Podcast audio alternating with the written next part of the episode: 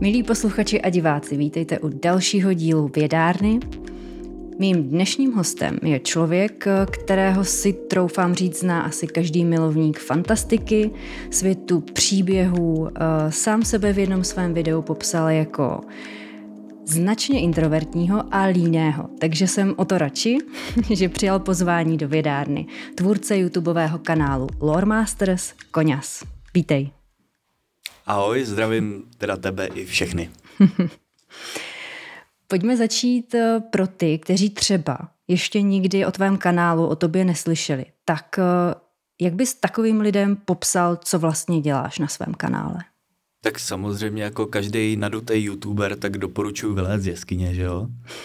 Tak samozřejmě můj kanál se věnuje uh, fantazii, ne teda úplně všemu, protože aby o tom člověk mohl nějak mluvit, tak to fakt jako musí mít načtený, musí tomu aspoň trošku rozumět a, a vědět, co se tam děje, takže hlavně jsou to světy uh, Pána prstenů, nebo řekněme uh, dílo od pana Tolkiena, pak je to Hra o trůny, respektive píseň Ledu a ohně, což je zase George Martin.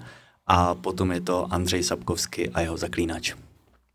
Tak a o tom, o tom já vyprávím takový různý příběhy, co třeba nemusí být z knížky nebo třeba ze seriálů a filmů, tak úplně jasné. A nebo vysvětluju příběhy různých postav, což eh, ti, co viděli třeba seriály, filmy nebo četli knížky, tak to znají, ale neznají to jakoby v jedné ucelené formě na 10-15 minut, protože třeba příběh, já nevím, eh, ze zaklínače Ciri nebo Geralta z Rivie, tak je rozeset prostě na 7 nebo 8 knížek. Takže hmm. asi tak.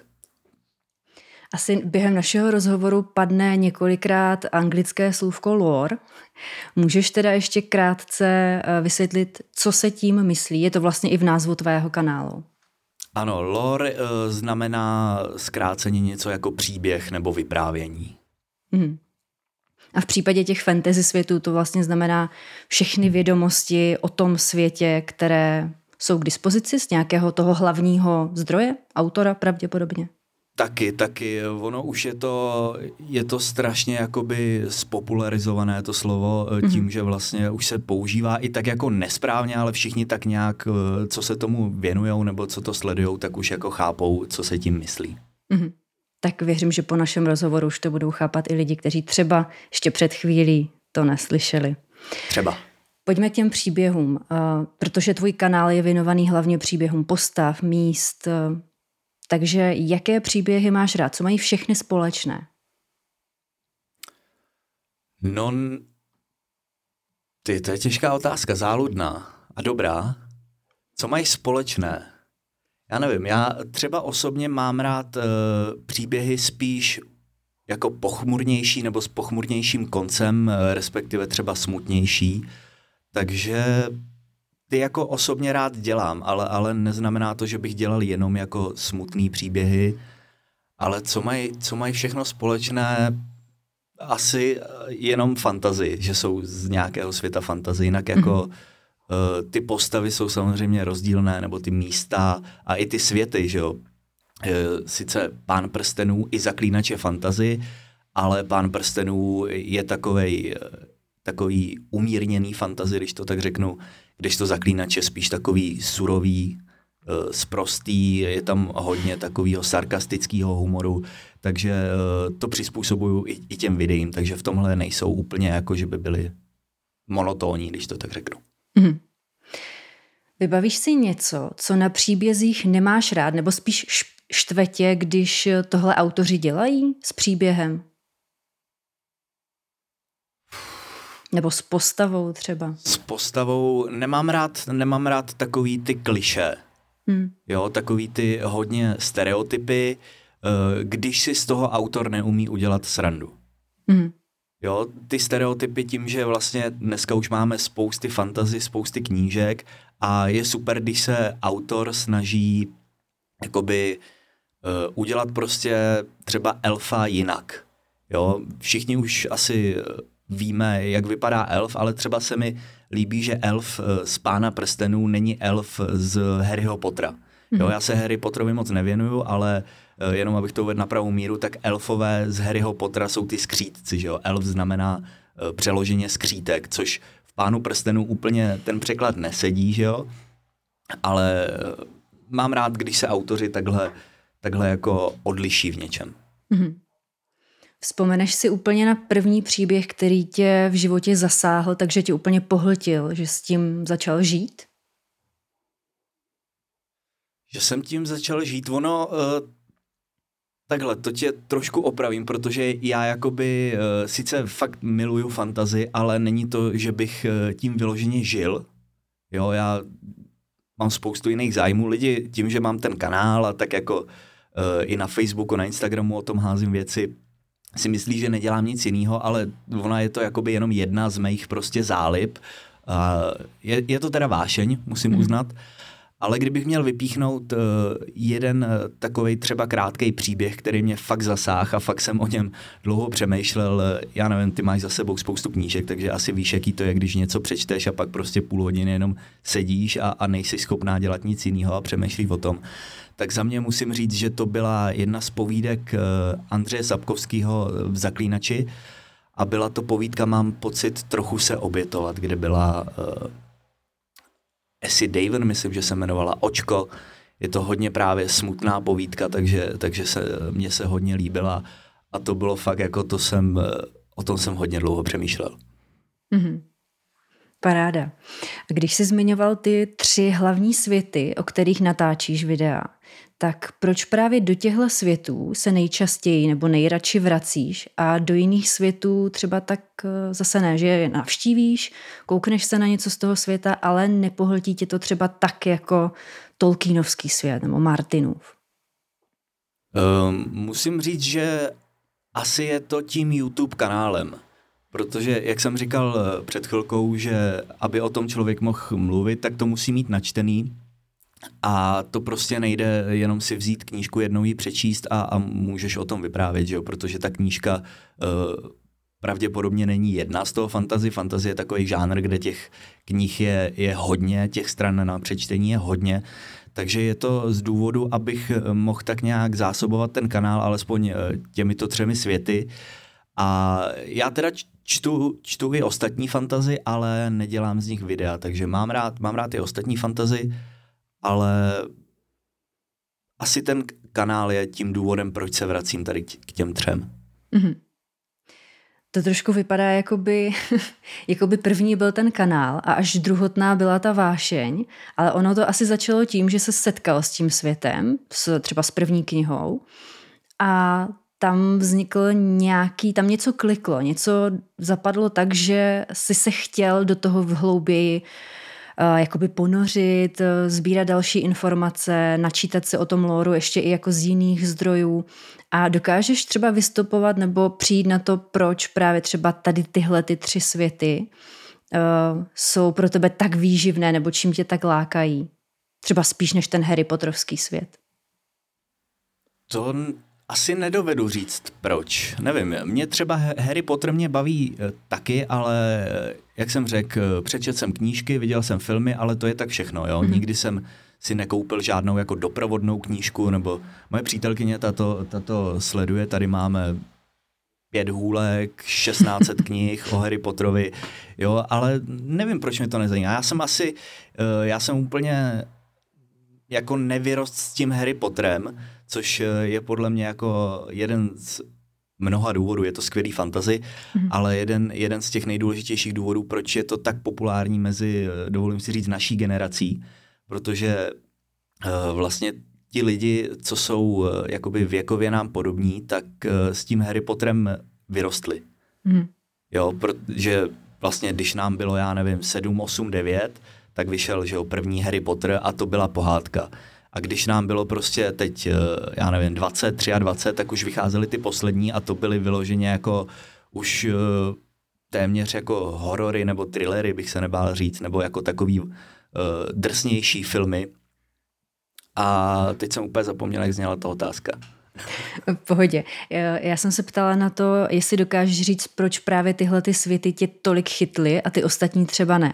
Protože to je otázka, kterou já sama, když jsem si ji položila, tak jsem vlastně nedokázala říct, proč mě baví píseň ledu a ohně víc než třeba nějaká upírská sága, když teda pomineme různá kliše a typ zpracování, tak prostě jsou kulty, které přirozeně člověka osloví má chuť se v tom hrabat, má chuť se dozvídat sám další věci, strávit do tří do rána, prokrastinovat u toho uh, uhledání těch informací. A u něčeho prostě ne, u něčeho jo. A sama nedokážu určit proč, tak mě napadlo, jestli třeba ty to vystupuješ u sebe. No je to asi těžké říct. No. Je, je, je. Možná proto, že tady z těch světů, já bych si dovolil říct, že tyhle tři plus Harry Potter to je nej, jakoby největší fantazy Eh, s největší fanouškovskou základnou a nejvíc doprovodnými, ať už to jsou další knihy, což jsou takový ty, ty kroniky, nebo eh, že jo, Hra o trůny má Svět ledu a ohně, Zaklínač má zase Svět zaklínače, to jsou takový uh, knihy hodně podobný mému kanálu, kde to vlastně vysvětlují tak jako polopaticky, aby to lidi pochopili a není to svázaný vyloženě s tím příběhem, protože v knize je to taky vysvětlený, Eh, ne tak důkladně a do toho běží nějaký, nějaký ten příběh eh, těch daných postav.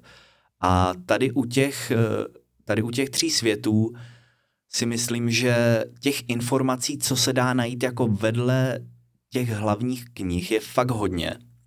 A to je taky ten důvod, proč já mám ten kanál, protože mě nejvíc, co baví na těch videích, je dohledávání těch informací. Mně napadne nějaké téma, o kterým eh, vím, že bych chtěl udělat video a teď prostě, teď nastává pro mě ten nejsladší moment, kdy prostě uh, fakt jako třeba je dobrý použít i nějakou internetovou vikinu, kde jsou zdroje, jo, třeba tohle řekla tahle postava v téhle kapitole téhle knížky. Tak já si vemu tu knížku, přečtu si celou tu kapitolu, samozřejmě během toho čtení mě napadne dalších pět nápadů na další videa ale to je asi, to je asi ten důvod, proč se k tady k těm třem tak jako upínám a, a často vracím, že tam je prostě pořád co jako hledat, pořád se člověk dozvídá něco nového a pořád je co objevovat. Mm-hmm tak s tím se dokážu naprosto stotožnit, to bych podepsala, protože eh, když chce člověk třeba s kámošem rozebírat nějakou,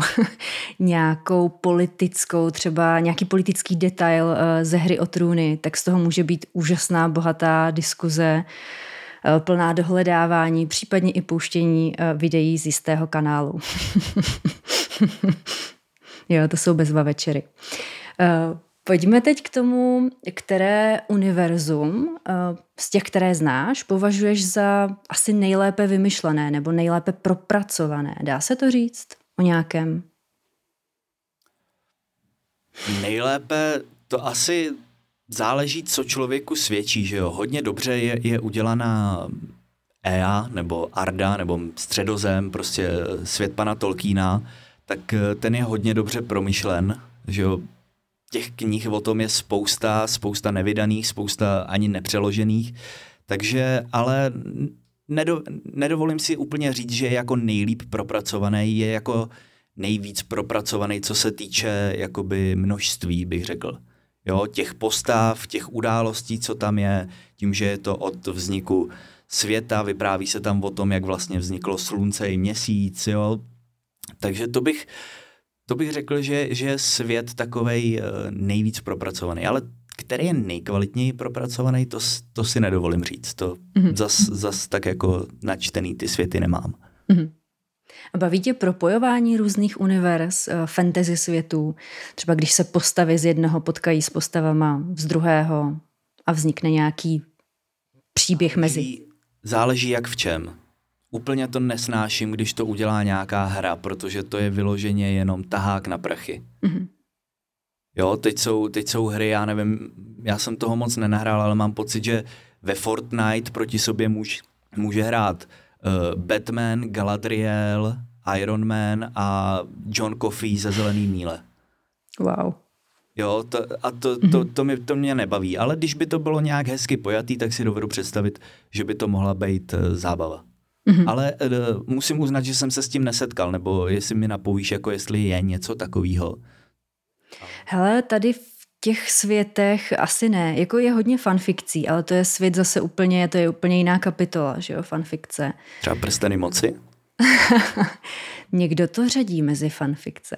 Ale to jsi mi pěkně nahrál na další otázku, která se týká právě adaptací tvých oblíbených světů. Hodně se tomu věnuje, nebo hodně, jako věnuješ se tomu, věnuje se tomu spousta fanoušků těch světů.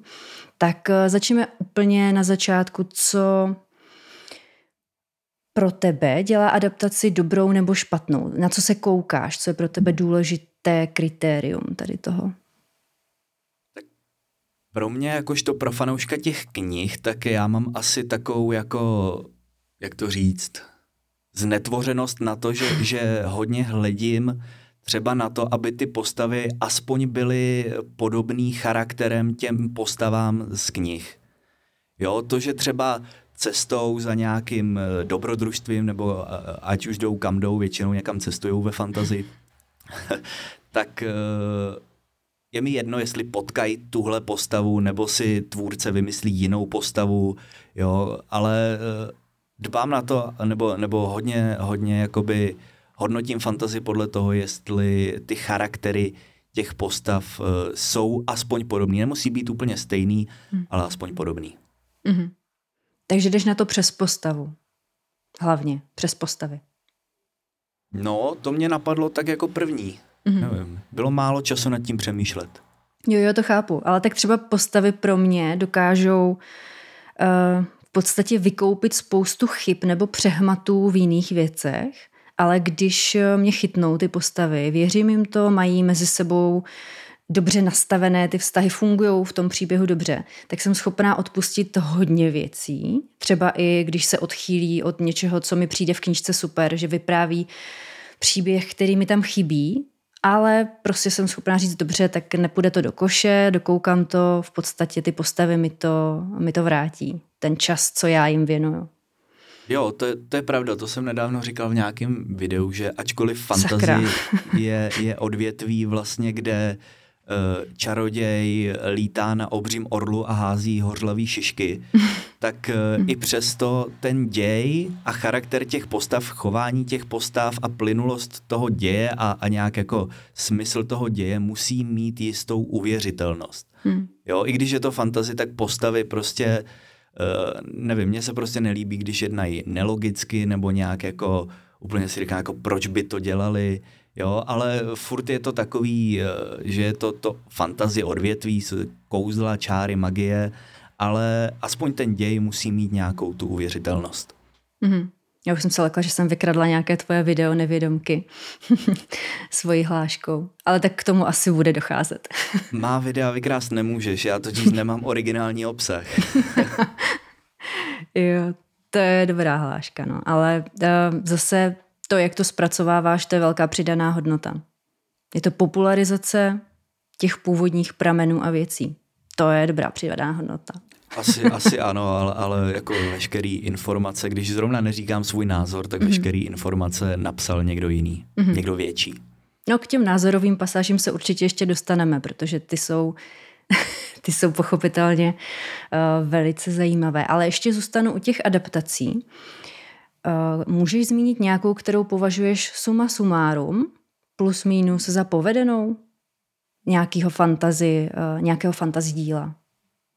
Tak oni vlastně všechny seriály, filmy jsou adaptací, že Mm-hmm. Když, to, když to vememe jako, jako kolem. A musím se omezit jenom na fantazi tady u toho? Nemusíš. Protože já jsem eh, teď objevil, že Eh, Stephen King, že jo, jeden z nejznámějších eh, spisovatelů naší doby nebo celkově vůbec. Takže napsal eh, předlohy nebo jakoby knížky nebo jedno, jedno byla povídka k dvěma mým jakoby nejoblíbenějším filmům. Nejsou nejoblíbenější, že by byly první dva, ale patří mezi nejoblíbenější. Oba jsou z vězení a první je Vykoupení z věznice Shawshank a druhý je právě Zelená míle. Mm-hmm. S tím, že nedávno jsem právě oba dočetl, Shawshank už jsem měl dřív a musím uznat, že ačkoliv příběh Zelený míle byl pro mě silnější, ať už v knížce nebo ve filmu, tak si myslím, že adaptace Shawshanku byla lepší. Mm-hmm. A zase jsem zapomněl tu původní otázku.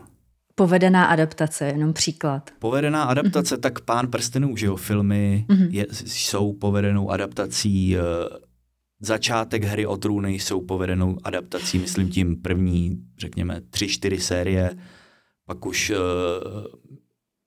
nechci říct, že, že to skazili, ale měli to o hodně těžší tím, že neměli předlohu. Mm-hmm.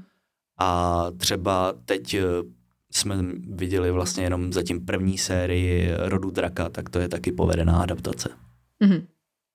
A kdyby jsi mohl objednat adaptaci něčeho, co máš rád třeba v knižní podobě, eh, do seriálové nebo filmové verze?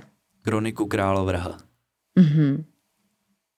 Od Patrika Rodfuse. To je, i když takhle, já vždycky říkám, když eh, dojdeme na tuhle knížku, když se mě na to někdo zeptá nebo tak, já říkám, že ať, protože ona je to trilogie a jsou napsané zatím jenom dvě knížky s tím, že ten autor se s tím loudá asi jako George Martin, to znamená už asi pět let máme, má jakoby už měla vít eh, ta poslední, ta, ta třetí kniha z té trilogie a on to furt odkládá s tím, že uh, není tak starý jako George Martin, takže se nemusíme bát, že umře. Doufám ale ta kniha je tak skvěle napsaná, co se týče do prostý volby slov. A uh, s tím, já si teda nepamatuju, kdo to přeložil do češtiny, ale tam platí naprosto to samý. To je knížka, která jako snad žádná, kterou jsem kdy četl, neu, nebo umí tak dobře popsat tu danou situaci, ať už je veselá, ať už je smutná, pochmurná, a z toho bych moc rád viděl adaptaci, ale když tak o tom přemýšlím, to je vlastně poprvé, co se mě na to někdo zeptal, tak eh, nevím, jestli vlastně adaptace dostojí tomuhle, protože že jo, eh, tam volba slov eh, v seriálu nebo ve filmu nebo v jakýkoliv jiný hmm. adaptaci, tak tam se to ztratí. Mm-hmm. Jo, tam ta, to vyprávění vlastně funguje ještě na jiných na jiné bázi než v knížce. Kdo ví, no, jak by to dopadlo. Třeba se dočkáš já koukám po knížkách, jestli mě nenapadne nějaký lepší příběh, ale vlastně já mám hodně knížek, že jo, Zaklínáč, Pán prstenů, Hra o trůny, Warcraft a to už všechno víceméně adaptace jsou. Mm-hmm. Tak pojďme k tomu, co je podle tebe nejlepší a naopak nejhorší rozhodnutí adaptátorů tvých oblíbených lórů nebo příběhů světu. uh, Mám začít nejlepším nebo nejhorším? Jak to cítíš zrovna? To jsem čekal tu odpověď, takže děkuju za postrčení. Uh, asi začnu nejhorší. A sice to je trend poslední doby a to, že tvůrci adaptace si myslí, že umí napsat lepší příběh a lepší postavy, než to uměl autor původní předlohy. Hmm. Jo, i kdyby, i, kdyby, i kdyby to uměli napsat lepší příběh uh, jakoby toho třeba seriálu nebo filmu nebo postavy, tak uh, i tak to lidi nebudou mít rádi, protože to není jakoby ta postava z té knihy. Hmm. Jo, ten kdo, ten, kdo to nezná, tak to asi úplně neřeší, ale bohužel za mě teda uh, současní tvůrci to neumějí psát uh, jakoby tak kvalitně jako ty autoři, protože uh, já jsem nad tímhle přemýšlel a když člověk dělá adaptaci, tak vlastně jeden rok mu přiklepnou, že bude vytvářet nějaký seriál nebo že bude psát scénář nebo dramaturgii, cokoliv a musí vlastně napsat eh, jednu sérii nebo jeden film za třeba rok nebo rok hmm. a půl.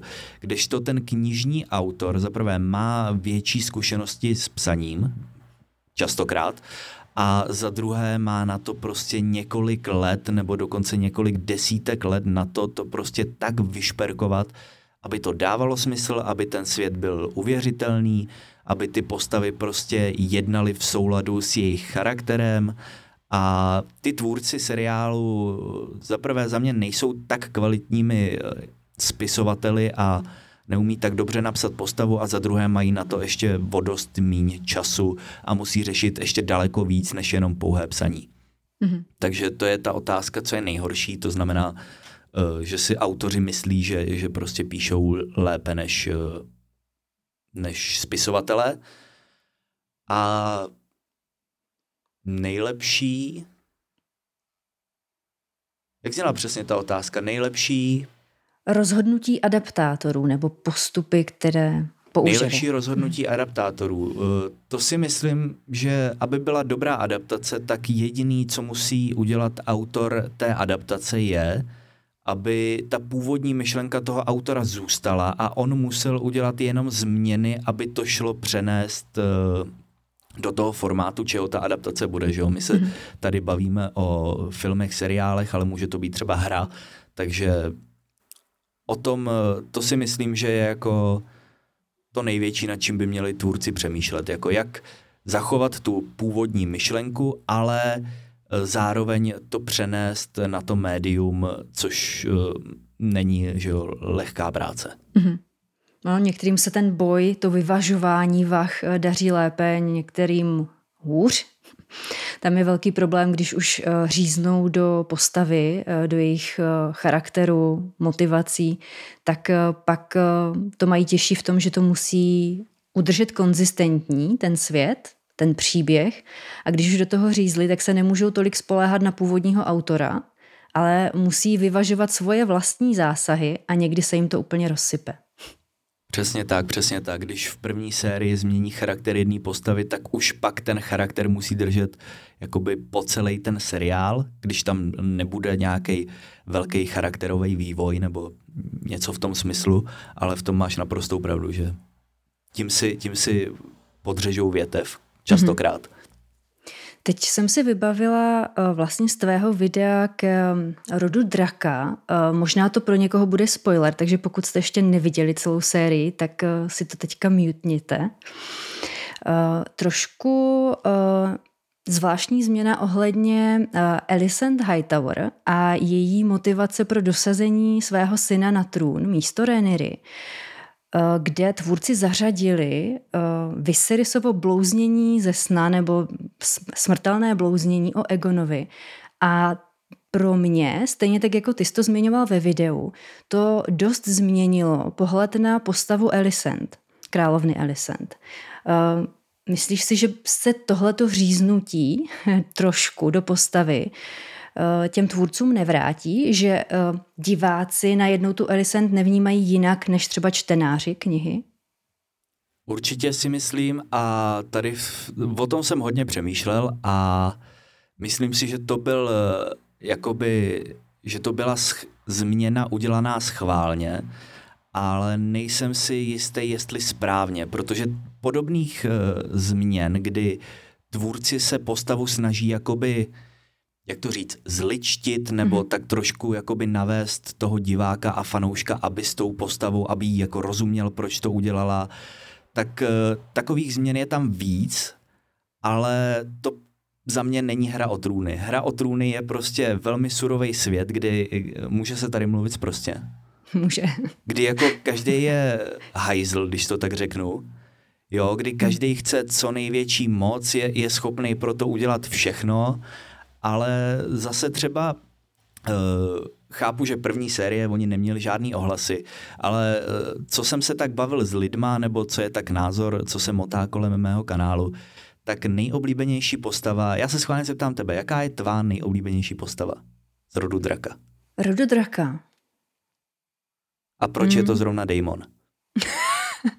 jo, na Daemona jsem myslela jako, jako poprvé, no. Tak. Protože mi přijde na koukání nejzajímavější. Tak, přesně tak. A oni hmm. schválně vlastně ty postavy zličťují, aby to divák pochopil, hmm. ale přitom ta nejvíc postava, ten největší hajzl toho seriálu je Damon a takovýhle Damonů tam mělo být hmm. jako pět, šest, ne asi tak jako tak brutálních a, a, a až takových, ale aspoň jemu podobných, tak tam mělo být daleko víc, ale zase nevím, jako tím, že se Damon až tolik odlišuje od těch ostatních, tak mm. je mhm. možná tak populární, ale uh, jinak chápu, proč to tvůrci udělali, aby jako ten divák trošku aspoň souznil uh, s těmi postavami, že jo, protože vlastně ta strana zelených pak vypadala, že jenom plní přání uh, krále, mm. ale přitom oni prostě jenom chtěli trůn. No a to je právě to vychýlení vach sympatií, které mě třeba hodně vadí uh, ze strany jako diváka a čtenáře knihy, protože najednou jedna z těch stran fakt vypadá líp, má lepší promo, má lepší prostě marketing. jo, je to tak. Hmm. Záleží, jak to, jak to vidí tvůrci. Možná zase, hmm. když by Eh, když by tam nechali to původní, že, že jak umřel král, tak eh, oni si vlastně jenom jakoby korunovali Egona, že jo, hned na té malé radě, tak eh, si myslím, že zase hodně lidí by jakoby souznilo s černými a málo se zelenými a podle mě proto to chtějí jako spíš vyvážit. Nevím, tam bylo mm-hmm říkám, spousta takových věcí, kdy, kdy tohle se snažili, ty postavy se snažili udělat takový jako až moc neutrální a až moc takový neohrů. To nejde sklonit to slovo, jakože nepatří do hry o trůny, jsem chtěl říct. Mm-hmm. Jo, tak to by bylo složité, no. Dát do jednoho slova. Um, já ještě teďka přemýšlím právě nad tím, jestli oni se nebáli toho, že když eh, vlastně na obou stranách jsou Targaryenové do jisté míry, na obě ty strany prostě nejsou tak likeable, jako třeba uh, prostě když mám silný morální kompas, dívám se na hru o trůny, tak uh, logicky ze mě pravděpodobně bude uh, milovník Starků nebo prostě fanoušek Starků, tak tady jakoby nebyli žádní takový Starkové. Tady prostě obě strany to hrajou ve stylu hry o trůny tak, jak si popsal. Tvrdý svět, chci moc, jdu za ní jestli trošku nevyměkli a nechtějí to právě změkčit tady těmihle zásahy.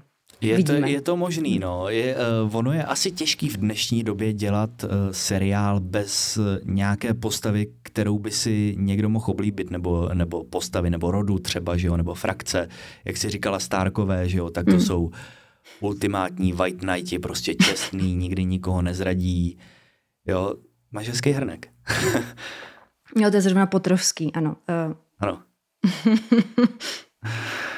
Hmm. No, takže mys, mys, myslím, že chtějí, aby si co nejvíc diváků aspoň oblíbilo nějakou postavu z nějakého důvodu toho či onoho. S tím, že já vždycky, když eh, je něco ze hry o trůny, tak já mám takový mím, eh, který jsem sám vytvořil a je to vlastně screen eh, ze hry o trůny, když jak on se, Remzi mučil Teona, jak mu hmm. uřízl eh, určitou část jeho těla, měl v ruce tu klobásu a řekl, jestli si myslíš, že to dopadne dobře, tak si nedával pozor. Takže tohle vždycky posílám, když si někdo myslí, o můj bože, Ryan, já tu mám rád a dopadne dobře, bude královna, tak jako jo, bude, nechci spojovat, ale to je hra o trůny, to prostě nedopadne dobře. Prostě, prosím vás, lidi, nepojmenovávejte svoje děti po postavách ze hry o trůny, dokud to všechno neskončí. Ano, teď, může, teď, tře, třeba no. v pohodě pojmenování ze hry o trůny je, jak já jsem pojmenoval kočku mojí kamarádky Vermitor. jo, protože ona je taková bronzová, zrzavá, tak, tak eh, bronzový děs Vermitor. Ale jo. ona teda, ta kočka už se jmenuje jinak, já jsem ji jako jenom překřtil. Tak, pojďme teď, uh, ještě vlastně zůstaneme u těch uh, zase oblíbených světů, uh, což je asi znát, že jsou oblíbené pro nás oba. Když si už nás chvilku posloucháte, tak je to jasné. Máš nějaká oblíbená období z těch lorů, protože víme, že Tolkienovský, Martinovský svět, nevím tolik, jestli i zaklínačský svět má prostě tisíciletí popsaná, ale rozhodně Martin a Tolkien tam mají docela dost velký kus eh, kus jako historie, aby si člověk už mohl vybírat třeba oblíbené, eh, oblíbené části. Tak máš nějaké takové? Tak eh, z Pána prstenů mě nejvíc paradoxně baví ta, ta část vlastně Pána prstenů, války o prsten, to znamená knížek Pán prstenů 1, 2, 3. Mm-hmm. Jo, od společenstva po návrat krále. To, to mě baví ze všeho nejvíc. Nevím proč, prostě za mě ten ty díla předtím, jako je Silmarillion, nedokončené příběhy a tak, tak za mě nejsou tak čtivé nebo čitelné, to je prostě, to je kronika světa, mm-hmm. bez pomálu poznámkového bloku to člověk jako není schopný pochopit. Takže, ale ty události jsou skvělý. Jako když už je v Silmarillionu příběh, jako třeba o Berenovi a Lúthien, tak je to prostě skvělý, ale většina Silmarillionu bohužel taková není. Mm-hmm. Potom ze zaklínače, jak se ptala, jestli má, tak, tak má, ale rozhodně ne tak důkladně. Mm-hmm.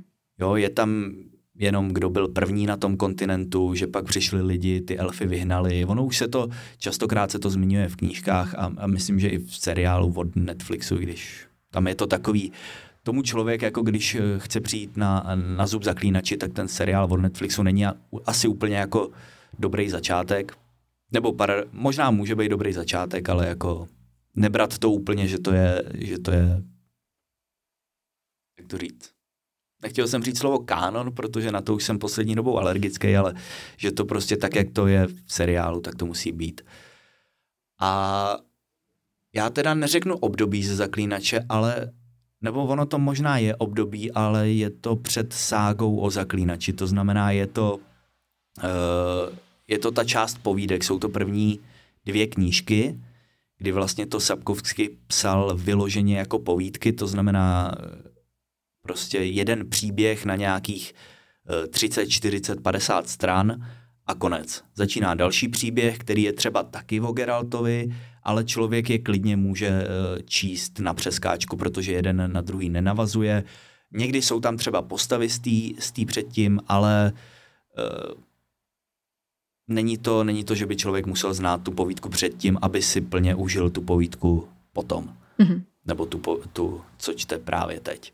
Takže to bych řekl, tam eh, ono u toho Sapkovského, tam je to jakoby, kdybych to dal časově, tak, tak někdy těsně před tím, než Geralt potkal Ciri, respektive když potkal Ciri, tam je myslím taky ještě jedna nebo dvě povídky, když už jsou spolu a pak začíná sága o zaklínači, takže to období bych asi řekl. Mm-hmm. Tak jsme Pána prstenů, Zaklínače a hru o trůny. Hra o trůny strašně dobrý je věk hrdinů, protože to jsou fakt uh, legendy, jenom je tam všechno fakt jako přitažený za vlasy, každý je strašně úžasný, že jo, ten Brandon Stark, eh, Brandon Stavitel, že jo, jak postavil zeď, teď Lan chytrý, jak vlastně jenom, jenom svojí chytrostí získal uh, kde bydlejí Lennistři teď?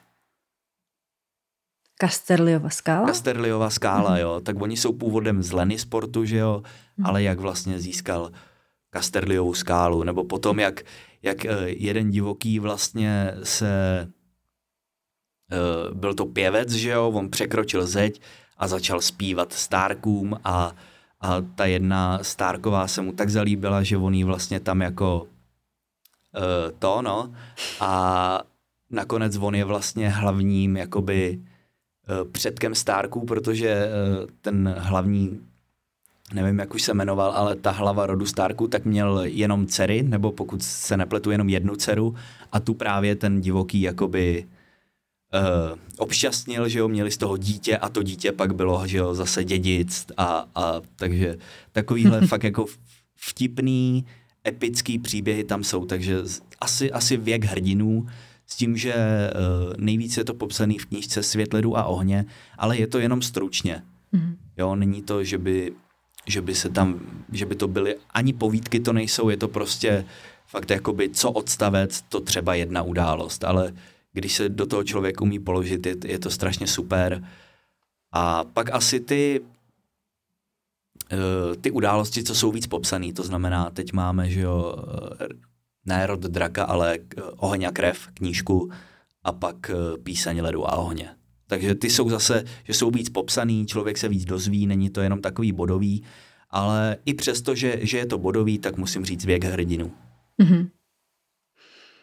A když Dlouhá jsme odpověď. teda, jo, jo, paráda. když jsme skončili pěkně u toho Martina, tak eh, k jaké postavě z Písně ledu a ohně bys uvítal spin-off? Čili buď nový film, nový seriál věnovaný... Bron z Černovody. Bron, to je super nápad. To je, to je super to je, nápad. Mhm. To je vždycky... Uh, když třeba streamuju a ptám se lidí na nejoblíbenější postavu ze hry o trůny, mm-hmm. tak, tak se ptám jako způsobem, uh, která je vaše nejoblíbenější postava ze hry o trůny a proč je to právě Bron z Černovody. Mm-hmm. Jo, to je, to je taková postava, která za mě vystihuje hru o trůny.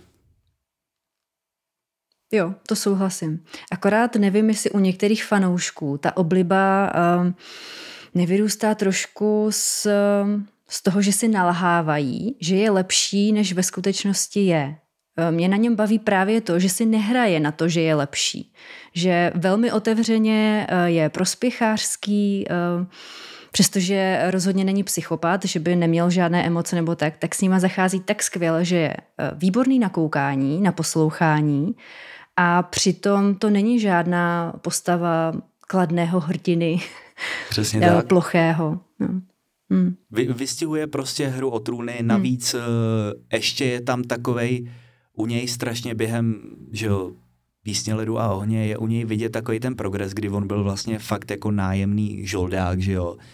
Pak uh, dostal nakonec za nějaký svoje služby hrát, že jo, a pak já, to už si myslím nebylo v knížce, ale, ale jenom v seriálu, ale tuším, že v knížce to pak bude nějak podobně, protože Martin na tom spolupracoval, takže eh, za ním pak šel eh, Jamie nebo Jaime, nebo jak se to čte, tak že jo, a pojď ještě se mnou na jednu výpravu a dostaneš jako lepší ženu a lepší hrát a, a tam byl jenom ten závěr, jak o tom přemýšlel a, a pak byli někde v Dorn, tuším. Takže to je za mě, to je za mě skvělá postava, o který bych rád viděl spin-off. Mm-hmm. A když si teda vezmeme konec eh, Hry o trůny, tu poslední sérii eh, se všemi problémy, která, ke kterým došlo, tak Bron zasedl v Malé radě. Jo, to si ani nepamatuju. Master of Coin, pokud se nepletu. Mas- Bron Master of Coin, jo. Mm-hmm tak to je nejvíc paradoxní pozice jako pro něj zrovna, ale, ale, ale jo, je, jenom to potvrzuje to, co jsem řekl, že ten jeho progres mm-hmm. jako od, od nějakého nájemného žoldáka, který eh, tady, uh, že jo, on hned ze začátku tam eh, bojoval za Tyriona v Orlim hnízdě, že jo, mm-hmm. Takový ten první moment, kdy jsme poznali, co je zač, když on vlastně odmítl nosit zbroj, že jo, proti němu byl ten ten sokolí rytíř, že jo, v naleštěný zbroji se štítem a, a on ho nakonec schodil z těch padacích dveří a, a, a ta ta paní Erinová, nevím, jak se už jmenovala. Liza. Jo, tak, tak mu řekla, nebojoval si čestně. A on řekl, nebojoval, on bojoval čestně. Takže to, to, je, to je skvělá postava. Jo, Bron, Bron je bezva. Tak, Doufejme, že, že zaškrtí uh, spin-off o Jonu Snowovi a přehodnotí to. To jsem nepochopil, proč dělají spin-off o Jonu Snowovi. Teď uh, píseň ledu a ohně je o Jonu Snowovi. Eh, a nemyslím si úplně, že to je postava, která fakt jako unese, um, unese samostatný seriál ještě další. Ne, tak ale Kit Harrington, tak jo, ty jsi žena, tak víš, jak vypadá. Vím, Takže... ale mě připomíná spíš zatoulané štěně, kterému, které nakrmím, ale pak eh, se ho zbavím zase. No, tak to byla taková os- osobní vložka. Jo, chápu, no, dobře. Ale tak Bron, já bych se ho nevzdávala. Brona sice asi nikdo jen tak nakrmit nechce a rozhodně není zatoulané štěňátko, ale o to lepší uh, vyhlídky má na zajímavý spin-off. Nebo třeba z, Ono tam v tom lóru není asi tolik věcí, jako by třeba na celý seriál, ale třeba by byl dobrý spin-off o Klegejnech. Hmm. Že jo, Sandor a ten druhý Gregor. Hmm. Hora a, a Ohař, nebo jak se jim přezdívalo, takže to, to by taky mohlo být fajn. Hmm. Jo, to byla silná dvojice. Což mi připomíná další otázku, jestli máš nějaké oblíbené dvojice právě z těchto těch eh, fantasy světů, ať už jako nepřátel nebo dvojice milenecké, už si zmiňoval vlastně Berena a Lutien, tak jestli něco takového máš, máš slabost pro nějaké dvojice. Tak nejoblíbenější dvojice, že jo, Frodo a sám. jo, ne samé, já půjdu sám. Ano, pane Frodo, a já půjdu s vámi. Takže to je, to je legendární, no. Mm-hmm. A dvojce, dvojce, co by mohla být ještě super dvojce? Svět ledu a ohně. Co tam bylo za dvojici? Byla dobrá dvojice Tyrion a Bron, Mhm. když byli, byli chvilku spolu, takže tam to byla zábava. Ze zaklínače tam jich putovalo víc, ale, ale asi Geralt Marigold, že jo? Klasika. no už mě asi žádný nenapadají. Mhm. Ne, no, legendární dvojce samozřejmě ten. Uh, Dunk a Egg. Duncan Vysoký a, a Egon. Mhm. To ještě Z- teda nemám načtené a stojí za to, jo? Je to dobrá dvojka. Je to, je to strašně vtipný, že jo, on vlastně, Egon je král, nebo budoucí král, takhle princ, a, a dělá páže vlastně takovýmu jako polotupýmu rytíři, jo. Takže je, je, je to vtipný, jako ty příběhy mají i nějakou hloubku, ale je to, je to strašně obalený do toho vtipu tím, že, tím, že ten malý, já nevím, pěti, šestiletý kluk je chytřejší než prostě uh, borec, co má dva a půl metru. Jo, tak to asi zavání právě tím eh, humoristickým žánrem, který si Martin asi taky rád vyzkouší. Že mu, že mu docela sedí. Je to super, ale musím říct, že tak, jak jsem se bavil u vlastně to s... Uh, oni to jsou tři povídky, ale je to nakonec vydaný v jedné knize, která se jmenuje Rytíř sedmi království. Tam máš jakoby, to je knížka, kde máš Mhm. fakt ty tři povídky, jako prostě, jako kdybys měla tři knížky. Ale pak, když jsem četl právě, co se s nima nakonec stalo, tak jako byl jsem hodně smutný. Potom, co si člověk přečet tady ty jejich vtipný jako eskapády a, a takový, a potom, potom číst, jako co se s nima stalo a jak to nakonec dopadlo smutně, tak to bylo docela, docela silný. Mhm. Máš nějaké guilty pleasures? To by vysvětlit, co je. Jo, to je uh, něco, uh, na co se třeba podíváš nebo co rád děláš, ale uh, stydíš se za to, anebo si myslíš, že by se za to měl stydět. Třeba uh, když se někdo pouští, já nevím, hříšný tanec nebo nějakou, nějakou fakt hrůzu. Uh, mám tady to na starý český komedie, bych řekl. Ne, že bych se za to jako nějak styděl nebo tak, ale mm-hmm.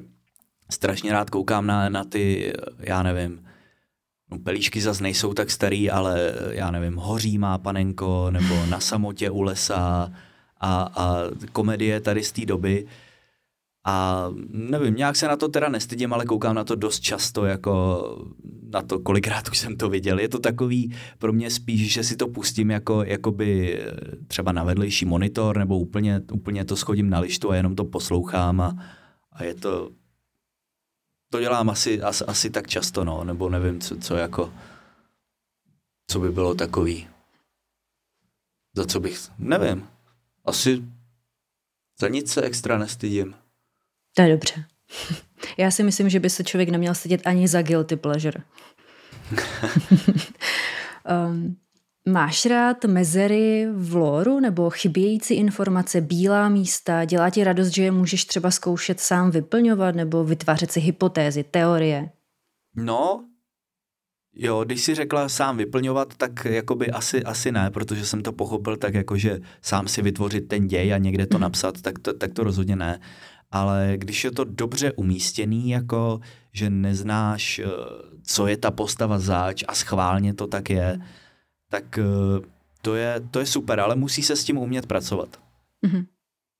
Ono třeba někteří adaptátoři právě schválně vyhledávají postavy, o kterých není moc řečeno, případně není řečeno, kam směřují, anebo třeba odešli na sever a pak už o nich není slyšet, takže si je jakoby uh, vezmou do parády a dopíšou jim ty příběhy, třeba je vrátí znova do toho světa a tak. Um, takže to jsou jakoby prázdná místa, která se pak vyplní a um, to spíš asi z těch, ze strany těch adaptátorů, že, že to vyplňují vyloženě samostatným příběhem, ale uh, vím, že na spoustě for uh, nebo i v komentářích konec konců pod tvými videi se objevují právě hypotézy, teorie ohledně toho, jak to mohlo být, když nám to autor vlastně neříká, což mě třeba strašně baví číst a je to jedna z mých nejoblíbenějších forem prokrastinace. Jo, eh, když to takhle autoři pojmou, tak eh, myslím si, že je to dobrý nápad, ale záleží pak už na provedení a na kvalitě. Mm-hmm. Ale sám mám rád takový ty nevysvětlený místa, kdy prostě člověk prostě, kdy ti autor nic nepopíše, jak si říkala, prostě odešli na sever a neřekne ti, neřekne ti jako žili šťastně až do smrti, nebo mm. jo, prostě odešli na sever. A ty teď eh, tím, eh, jakoby tou přidanou hodnotou, co už znáš, že sever třeba ve hře o trůny, že jo, je, je celkem drsný místo, tak už si domýšlíš, že jako asi je tam úplně blahobyt nečekal a už začínáš tak jako přemýšlet v hlavě, tak eh, to je super. Mm-hmm. A když už jsem narazila na, ty, na ta bílá místa, tak eh, co všechno za informace ty osobně zařazuješ do toho oficiálního příběhu, do toho lóru?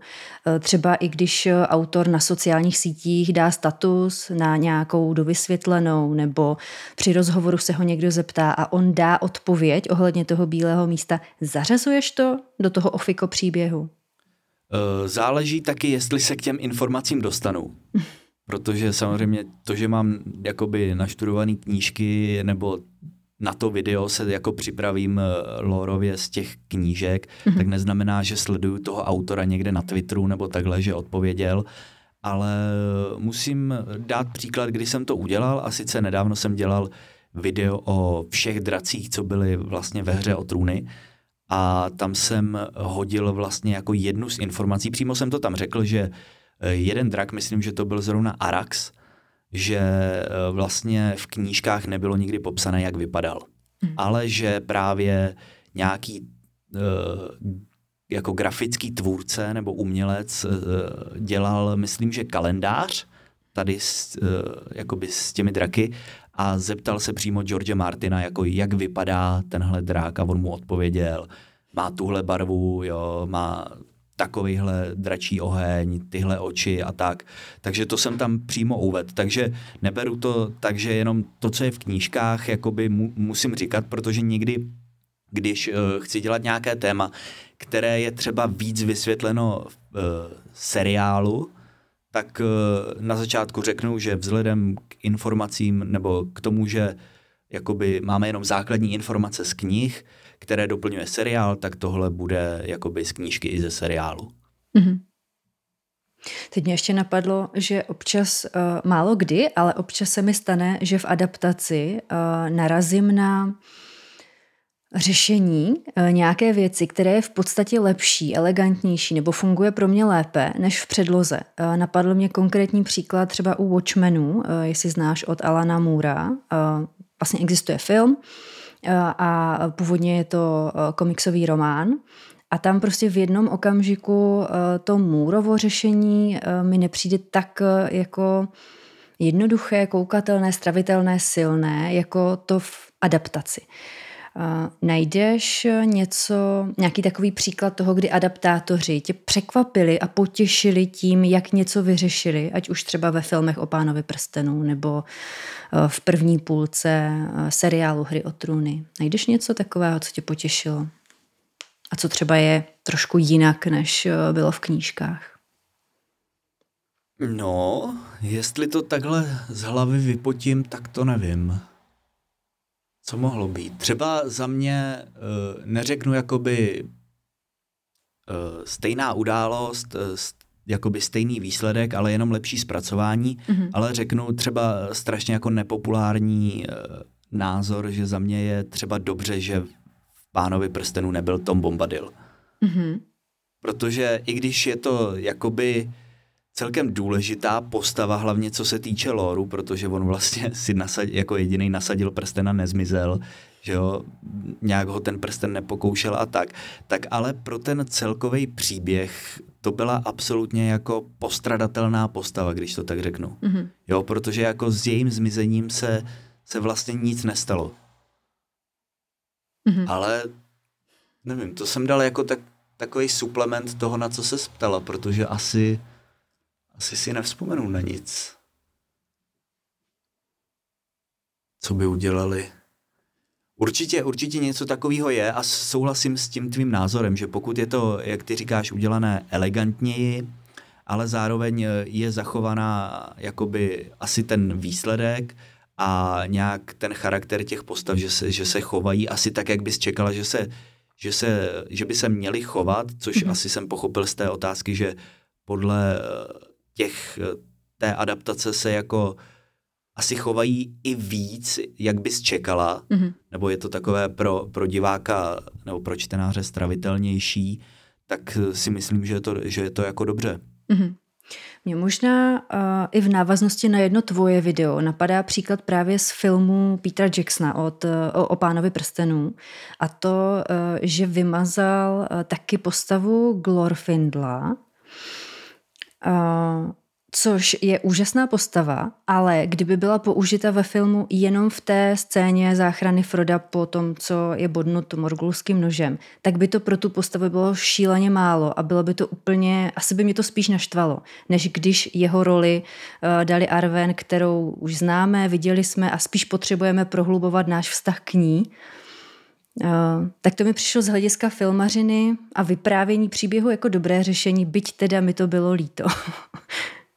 Jo, souhlasím. Eh, prostě pro, pro diváka jako takového by to byla prostě další postava, která by se ve filmu myhla na, na 10 minut nebo na hmm. čtvrt hoďky, že jo. A oni vlastně, Peter Jackson se rozhodl, že do Pána prstenů jakoby víc zapracuje ten příběh Aragorna a Arwen, což tam původně uh, ne, že není, ale není jakoby tak tak hluboký a tak eh, vyprávěný jako ve filmech, takže si myslím, že Arwen dostala víc času, tak eh, to bylo jenom dobře a jo, souhlasím, že, že to, že tam byla Arwen a ne Glorfindel, tak, eh, tak to, bylo, to bylo dobře za mě. Mm-hmm. Tak jsem v podstatě jenom vykradla tvoje názorové video, takže... Jo, já si ani nepamatuju, že jsem to říkal. Um, ještě se vrátím k Martinovi, k tomu, co už si sám dneska zmiňoval, a to je, že se hodně loudá s dalšími knihami.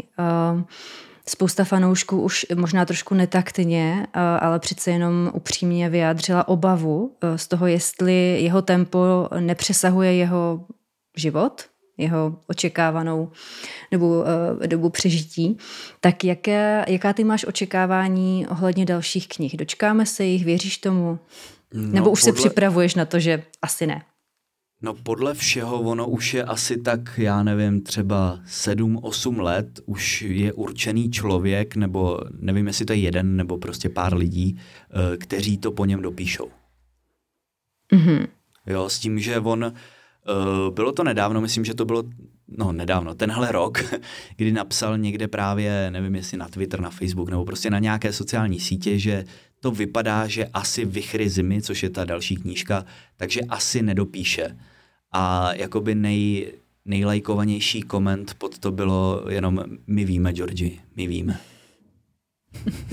takže asi tak, ty lidi už to asi, asi čekají s tím, že uh, nevím, na druhou stranu, jako když by, když by to vydával, sypal by to tam, tak by to asi ubralo na té kvalitě, takže uh, nevím, je to takové rozporuplné, lidi se samozřejmě těší na novou knížku, ale zase, aby ta, ta další knížka nebyla prostě zklamáním. Mm-hmm.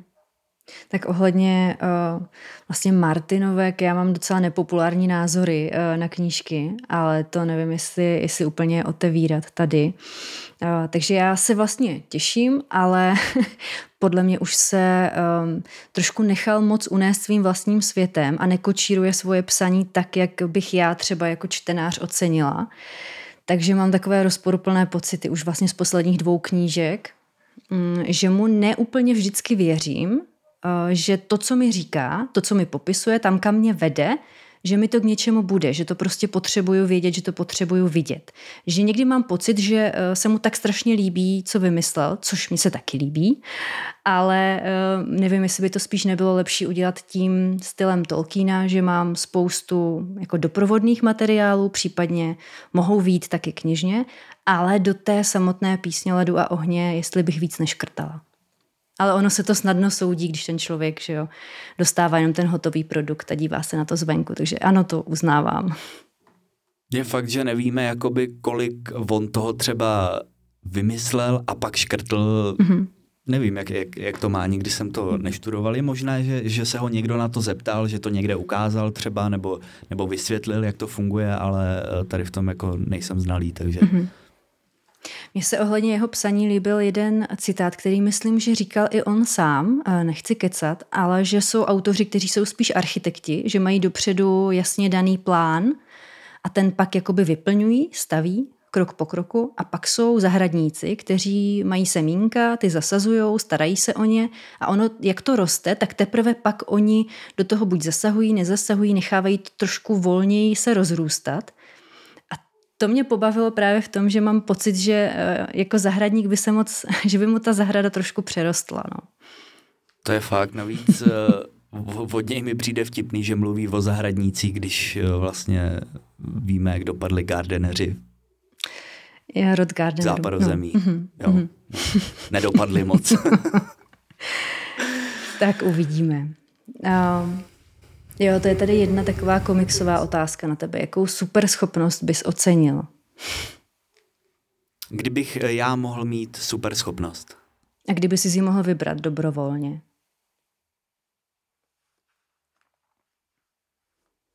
To je těžký, to je strašně... Tady ty super schopnosti jsou strašně dvojsečný, že jo? Právě. Vys Midasova ruka. Uh, nevím, tak jako tak neviditelnost, ale na povel. Mm-hmm. Něco jako, nevím, jestli jsi viděla Boys, seriál. Mm-mm. To je prakticky taková jako parodie, taková realistická parodie na superhrdiny. A tam je právě jeden, který má, on nemá jenom, že jakoby neviditelnost, ale on má nějakou speciální kůži, že má jakoby eh, tvrzenou kůži a díky tomu má tu neviditelnost. Takže, takže asi, asi neviditelnost, tím by se děla, dala, da, jakoby, mm-hmm. dalo dělat spousta srandy. Hlavně pro chlapa. jo, tak spousta srandy, to je dobrý výklad, protože jako neviditelnost je i moje vysněná vlastnost, superschopnost, ale spíš, aby mi to dodalo víc klidu a soukromí, což je klasický, asi introvertský. Stejně by jsme dopadli jako glum. Bába by nás vyhnala. Hmm. Je to tak asi, no. Tak je fajn, že si to zvolit nemůžeme, že není žádný obchodák se super schopnostma. A třeba bude? My jsme tak. ještě mladí, bůh čeho se dočkáme, hele. Ten vývoj ohledně úpravy všeho možného na lidech uh, směřuje do docela hodně sci-fi oblastí, takže vlastně možná. Hele, a třeba už to je a my to jenom nevíme. Já myslím, že k plebům, jako jsme my, by se to nedostalo. to je pravda, no. A já bych stejně ani neměla za to, čím zaplatit, že jo, tak si musí vzít násilím. a jsme se zase hezky vrátili eh, do hry o trůny. Ale já od ní odbočím, protože mě by zajímalo, eh, zpátky vlastně až k tvému kanálu, eh, jak se promě, promě, proměnila komunita za tu dobu, co vlastně děláš kanál, což je nějakých 6-7 let, pokud se nepletu, tak proměnilo se nějak to, jak lidi komunikují, co chtějí a tak. Uh, Proměnilo se to, ale ne asi úplně tak, jak ty se ptáš, protože můj kanál začínal jako herní kanál. S tím, že jsem tam hrál nějaký hry a asi si dovedeš představit, jak to je, když prostě 16-letý kluk v té době, plus minus, uh, jakoby natáčí hry na pleb mikrofon, prostě hroznou kameru, ta hra se seká, takže tak. Ale pak právě já jsem se dostal k těm příběhům přes hru jménem Subnautica, což je vlastně eh, podvodní zkoumání. Je to, je to dost jakoby brutální pro lidi, co neradi jsou v hluboké vodě, protože tam jsi prakticky jenom v hluboké vodě, jsi tam celou dobu sama, musíš se potápět že jo, s tím progresem tou hrou stále hloubš a hloubš. A tam je ten příběh vyprávěný eh, pomocí eh, PDAček se to jmenuje. Jsou to prostě takové jako tablety, který ty nacházíš a do nich vždycky někdo nahrál prostě textový nebo zvukový záznam. A takhle ti ta hra vypráví ten příběh.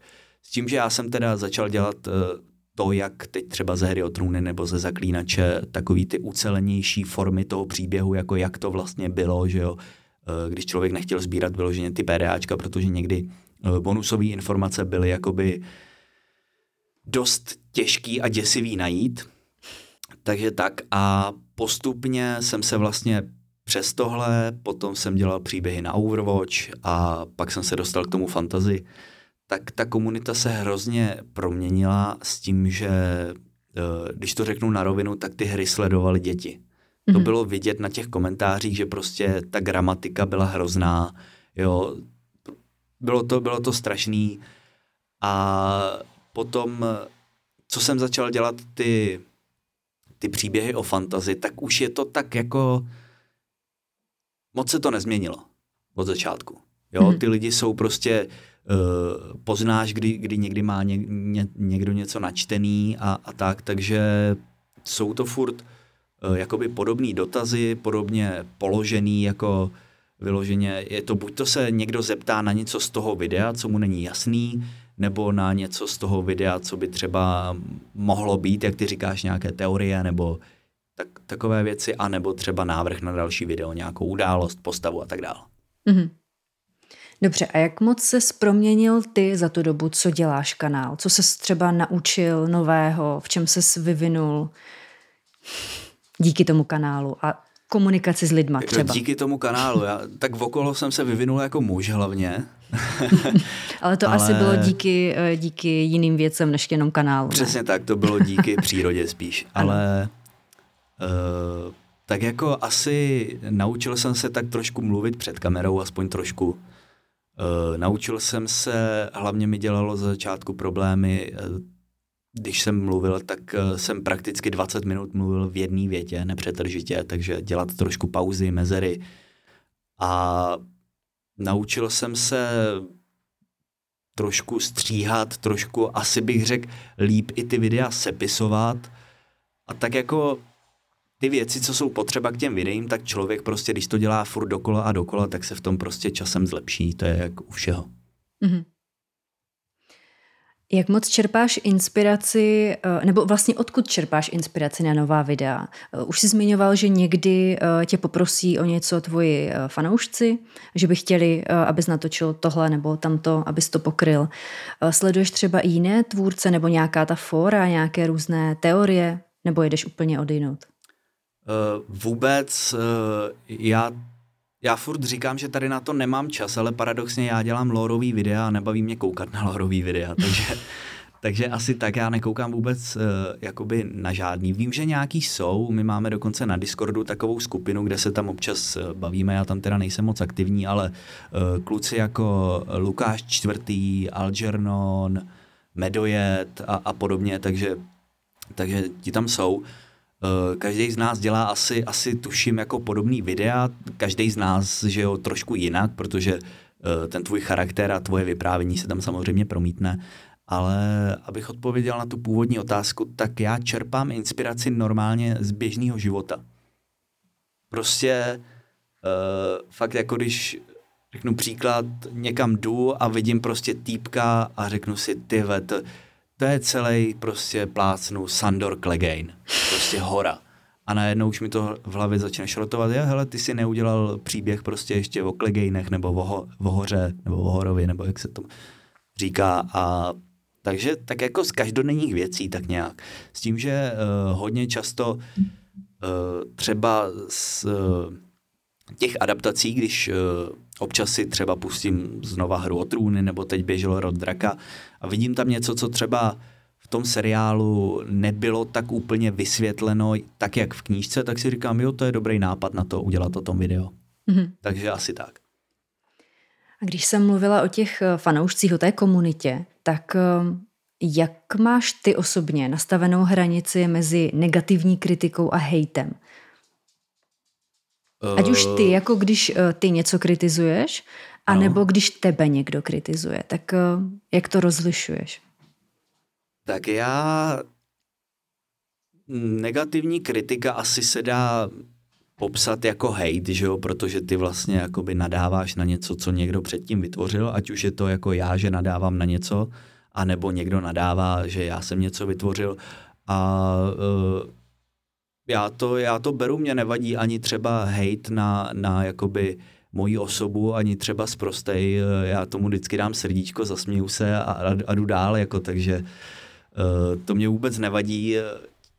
Hodně si cením teda eh, kritiky, kdy někdo fakt jako, občas se to stane, hlavně u těch příběhových videí, kdy, kdy fakt jako někdo napíše, hele, dobrý video, nebo nenapíše ani dobrý video, ale napíše prostě ti třeba dva odstavce toho, co by udělal jinak, nebo, nebo co by se mu líbilo, nebo co tam bylo špatně, tak to si cením, že právě ty lidi nenapíšou jenom jako prostě jdi se zabít nebo jako něco takového, to je prostě srdíčko a nazdar, ale že ten člověk si dá s tím tu práci a trošku jako jde vidět, že, že ho vyloženě jako nesereš, ale že bych chtěl, aby ty videa byly kvalitnější a vlastně prostřednictvím ty kritiky ti to dá takhle najevo.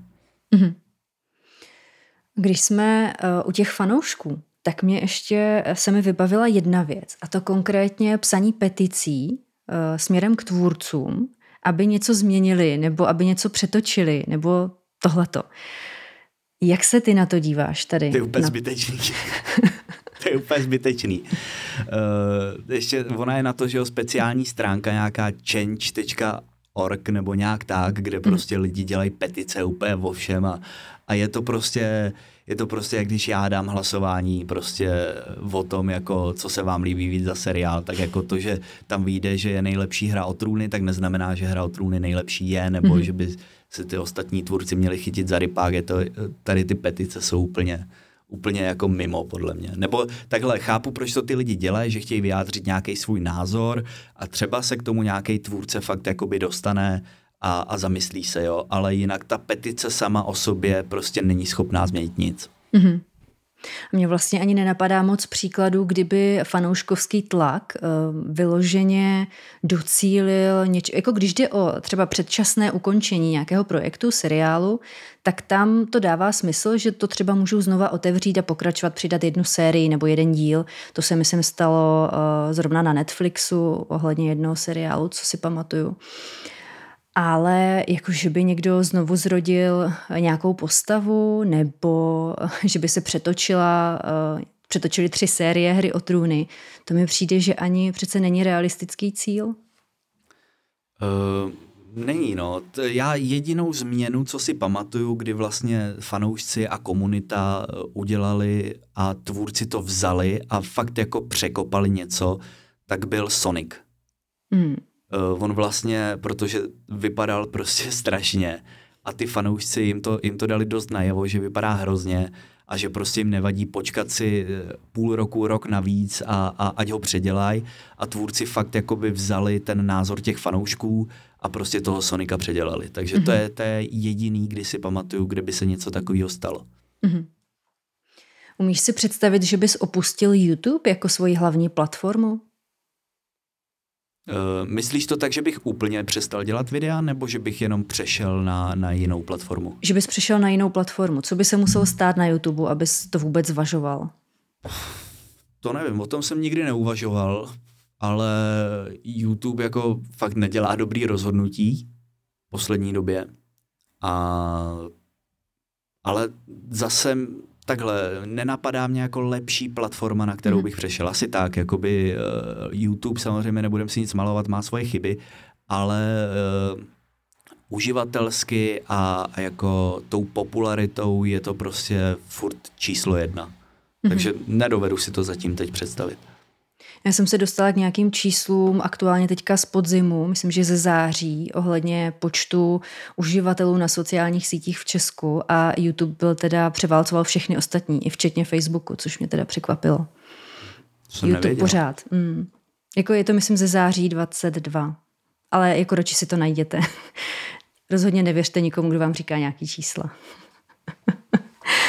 um, jak už jsi zmiňoval, že nejsi úplně člověk, který by nějakým fantasy světem vyložně žil, že by si šil třeba eh, šil nějaké kostýmy nebo tak, nebo tak jsem to z toho pochopila. Teď budu eh, mít ale. Ale Budeš mít ho já, nechávám, eh, bylo, bude to speciálně na Blavikon a, a nechávám si ho šít od dobrýho kamaráda. Tak k Blavikonu se ještě dostaneme, protože to mám jako velmi konkrétní osobní otázku, ale teď mě ještě zajímalo k tomu jako prožívání toho světa, jestli si propadl jako mnoho lidí třeba učení elfštiny, nebo písma nějakého, nebo valiryštiny. Vůbec. Ne, ne. Já mám problém psát česky a, a jako, že bych se učil jako vysokou valiryštinu nebo, nebo elf, elfský písmo, tak, tak to fakt ne. Mm-hmm. Tak eh, ještě bych ráda probrala tvůj e-shop, nebo respektive mám otázku na merch. Eh, který druh uh, merchandisingu máš rád, dává ti smysl, užiješ si ho, třeba by si ho i sám pořídil a který naopak, jestli je nějaký, který považuje za blbinu opravdu jenom jako samoučelnou blbinu na peníze. Uh, strašně se mi, co se týče merče, nelíbí uh, vyloženě tričko, který má vepředu prostě nápis, by mělo Lore Masters. Mm-hmm. Jo, nebo, nebo můj obličej, jako to, to je takový, jako jo, člověk to asi nosí doma, ale, ale ven bych si to nevzal. Mm-hmm. Tím, že já, já mám takový hezký logo, který vlastně ani neříká, jako co to je za kanál nebo tak, takže to, to, to jsem se nebál dát na tričko, ale všeobecně se mi líbí takové věci, hlavně když jsou kvalitně udělaný a člověk to prostě může nosit jako jedno z triček nebo z mikin, ale zároveň se mi líbí uh, teď, eh, já nevím, jestli tady můžu dělat reklamu, eh, zrovna na sobě mám, mám mikinu, která vlastně je eh, z pána prstenů, ten typ té mikiny se jmenuje Dunadan, Mm-hmm. A je to vlastně, nikde na tom nenajdeš jako nápis Pán prstenů nebo Aragorn nebo něco takového. Mm-hmm. Ale pro ty lidi, co to znají, tak uh, řeknou, ty dobrá mikina, jakože kde jsi sehnala takový. Ale ty lidi, co to neznají, tak pro ně je to jenom další random mikina a, a neví, že prostě je to z pána prstenů nebo tak, tak takže to se, to, se mi, to se mi líbí a právě jsem objevil stránku EMP se to jmenuje, nebo EMP a mm-hmm. tam mají takovýhle super věci a právě mají mají i třeba takový ty klasický ošklivý vánoční svetry, jestli víš prostě ty s tím sobem, Aha. ale místo soba je tam prostě drak ze hry o trůny. No, tak to je nice. Mhm. Jo, takže to, ale to jsem obě, z toho jsem spíš tak jako Eh, počátečně nadšen, když to tak řeknu, protože jsem to mhm. objevil pár dní zpátky a, a je, to, je to fakt super. Mm-hmm.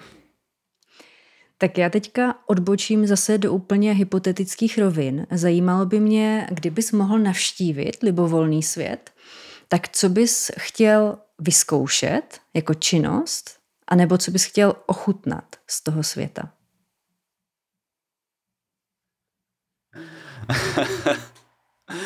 Napadlo mě Galadriel, ale nebudu zprostej. A u prvního nebo u druhého? Uh, co myslíš? Vyzkoušet nebo ochutnat? Můžu říct obě.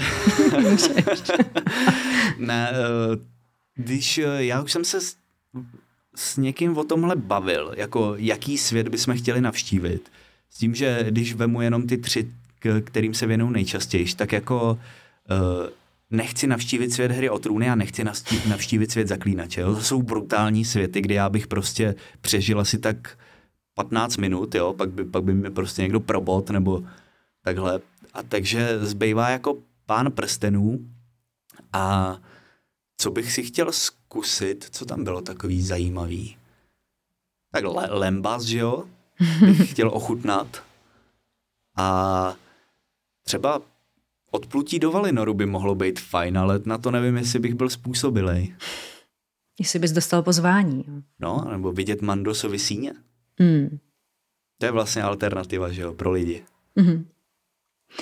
Já se, mě napadlo jako první uh, lítat na drakovi a pak jsem si uvědomila, že bych přežila asi tak 10 sekund pravděpodobně, pokud by to opravdu nebylo ošetřené tak, že jsem pod nějakou speciální ochranou cestovatele fantazijními světy, což je asi blbina. Ale let na drakovi by byl super, kdyby to měl člověk šanci přežít. To, to je fakt. To, to mě nenapadlo, no. To by, ale nevím, já teda moc nejsem na takovýhle adrenalinový sporty, takže, takže nevím, jako mm-hmm. mít pod, pod sebou takovou bestii, která se asi neovládá úplně snadno. Je to tak, no. Ale tak člověk, jak je teď nakoukaný uh, z rodu draka, kde většina těch uh, dračích jezdců docela slušně to zvládá, tak, uh, ale zase, když si vzpomenu, když uh, Jon Snow poprvé letěl na drakovi, tak to moc elegantně nevypadalo a taky nevypadalo, že si to moc užil. A, na začátku teda. Četla si knížku Oheň a krev? Mám rozečteno zatím. Tak počkej, až se dostaneš ke konci tanci draků. Tam jako, sice to byl Targaryen, ale ne, neřeknu kdo, mm-hmm. ale eh, vlezl na jakoby špatného draka, nebo on vlezl úmyslně a chtěl si jenom doletět přes kus králova přístaviště eh, pro svého draka, No mm-hmm. a dopadlo to tak, že se rozbil od lažební kostky, protože ho drak se, se třás. Mm-hmm. Nebudu říkat schválně kdo. Jo, jasně. Super, těším se. Uh, jinak teda musím, uh, jak jsem byla kritická uh, k stylu psaní Martinova, tak musím říct, že uh, právě tahle kniha uh, se mi čte, přestože je to vlastně historická kronika, tak se mi čte naprosto perfektně a skvěle. A není to jenom zásluha toho, že by tam bylo strašně moc ilustrací. Ty tam jsou, je jich tam pár, jsou krásný, ale uh, ten styl psaní je perfektní. Určitě doporučuju je a podle mě on se strašně inspiroval tady v té knize eh, knihou Svět ledu a ohně, kterou paradoxně nenapsal sám. Ty informace všechny jsou jeho, mm-hmm. on s nima úzce spolupracoval, ale psali to, psali to, myslím, že dva nebo tři jiní lidé a ty psali právě tímhle způsobem. Mm-hmm. Jo, ale nebylo to jenom o, o že jo, Targaryenech, ale bylo to právě od věku hrdinů až po uh, šíleného krále. Mm-hmm ale tím samým způsobem psali, že prostě nějaká událost může mít prostě alternativní takovou eh, třeba prostší verzi, že jo, jak, jak eh, v ro, ne rodu draka, v ohni a krvi, jak, jak to vypráví, že jo, hříbek. Takže tak je to psaný a podle mě se hodně inspiroval, nebo nevím, jestli on jim řekl, napište to takhle, protože takhle budu psát další knihu, Nevím, jak to je, ale, ale ty knihy jsou si až moc podobný tím stylem psaní. Mm-hmm. Možná zjistil, že, to, že se to fakt dobře čte a že je to vlastně i zábava pro toho autora, protože může najednou dávat více verzí jednoho příběhu, právě uh, nějakou velmi bulvární, uh, šokující, potom uh, verzi nějakého mistra. A teď tak, ještě tak. člověk se zamyslí nad tím, uh, ty dějiny vždycky někdo píše a může mít svoji vlastní agendu, může mít svoje vlastní motivaci. Je Přesně to tak. Tady u těch knih strašně platí, že dějiny píšou vítězové, že jo? A, a vlastně tady v těch knihách nebo v, v, ve světu ledu a ohně, tam vlastně, i když Joffrey třeba Baratheon, že jo, klasický hajzlík, tak eh, tam není moc popsán, tak i tak je tam jako velevážený král, že byl prostě jako chrabrý a takový, přitom, že ho víme, že to není pravda, ale takhle se ty dějiny píšou prostě. Zvlášť, když je někdo velmi vysoce postavený, tak eh, ten, kdo to píše, si nechce rozhněvat mocný rod. Přesně tak. Jasný. Mm, teď mám eh, teda tu konkrétní otázku na Blavikon, což eh, teda pro ty, kteří ho neznáte, tak je festival, fantasy festival. Tak čistě otázka od introverta. Z tvého videa, které si o něm natočil o svojí zkušenosti, plus i ano. z fotek, tak to vypadá jako úplně boží akce. Akorát mi přijde, že pro introverta to může být jako hodně divočina, tak eh, doporučil bys to i fakt jako lidem, kteří by opravdu nejradši chtěli být neviditelní? Užijou si to i oni? Doporučil, protože jsem jeden z, tak, z takových lidí a vyrazil jsem tam vlastně sám. A musím uznat, že, že paráda a naopak jako takovým strašně přirozeným způsobem pro introverta si tam člověk udělá kamarády. Mm-hmm. Jo, je to, je to fakt super, jako nikdo tě do ničeho nenutí, ty si tam můžeš toulat jak chceš, těch přednášek je tam hafo, na co můžeš jít koukat. Všechny jsou uh, vlastně tím, že i ty přednášející jsou fanoušci zaklínače, tak je to s takovým tím uh, sarkastickým zaklínačským humorem všechno dělaný a fakt jako já jsem většinu času, když jsem se třeba s někým nebavil nebo někdo mě tam nezastavil, je pravda, že uh, takhle, já i když jsem introvert, tak mě tam spoustu lidí zastavilo, že třeba znají můj kanál a, a třeba se chtěli vyfotit nebo pokecat a takový, ale, ale eh, to byly vždycky, vždycky jsme kecali prostě 10 minut a tak, ale pak jsem prostě, uh, šel jsem si pro pivo, pak jsem tam pře, přešel na nějakou přednášku, tam borec říkal něco o konících, šel jsem vedle, tam se dělala lukostřelba, jo, ne, nemusel jsem tam být od začátku do konce, prostě koukat jenom, pobavit se, jít dál a, a bylo to za mě strašně super a, a doporučuju teda i všem introvertům. Mm-hmm. Jo, to jsem trošku čekala, protože uh, podobně jako jsi to měl ty, uh, tak jsem vůbec nevěděla, že se nějaká taková akce koná, respektive jak, jak jsi to měl uh, ty ještě před první návštěvou uh, tohoto festivalu, ano. tak uh, na příští rok si to napíšu do kalendáře. Tak se tam třeba potkáme. Tak, to se moc těším. A poslední otázka uh, moje dneska na tebe.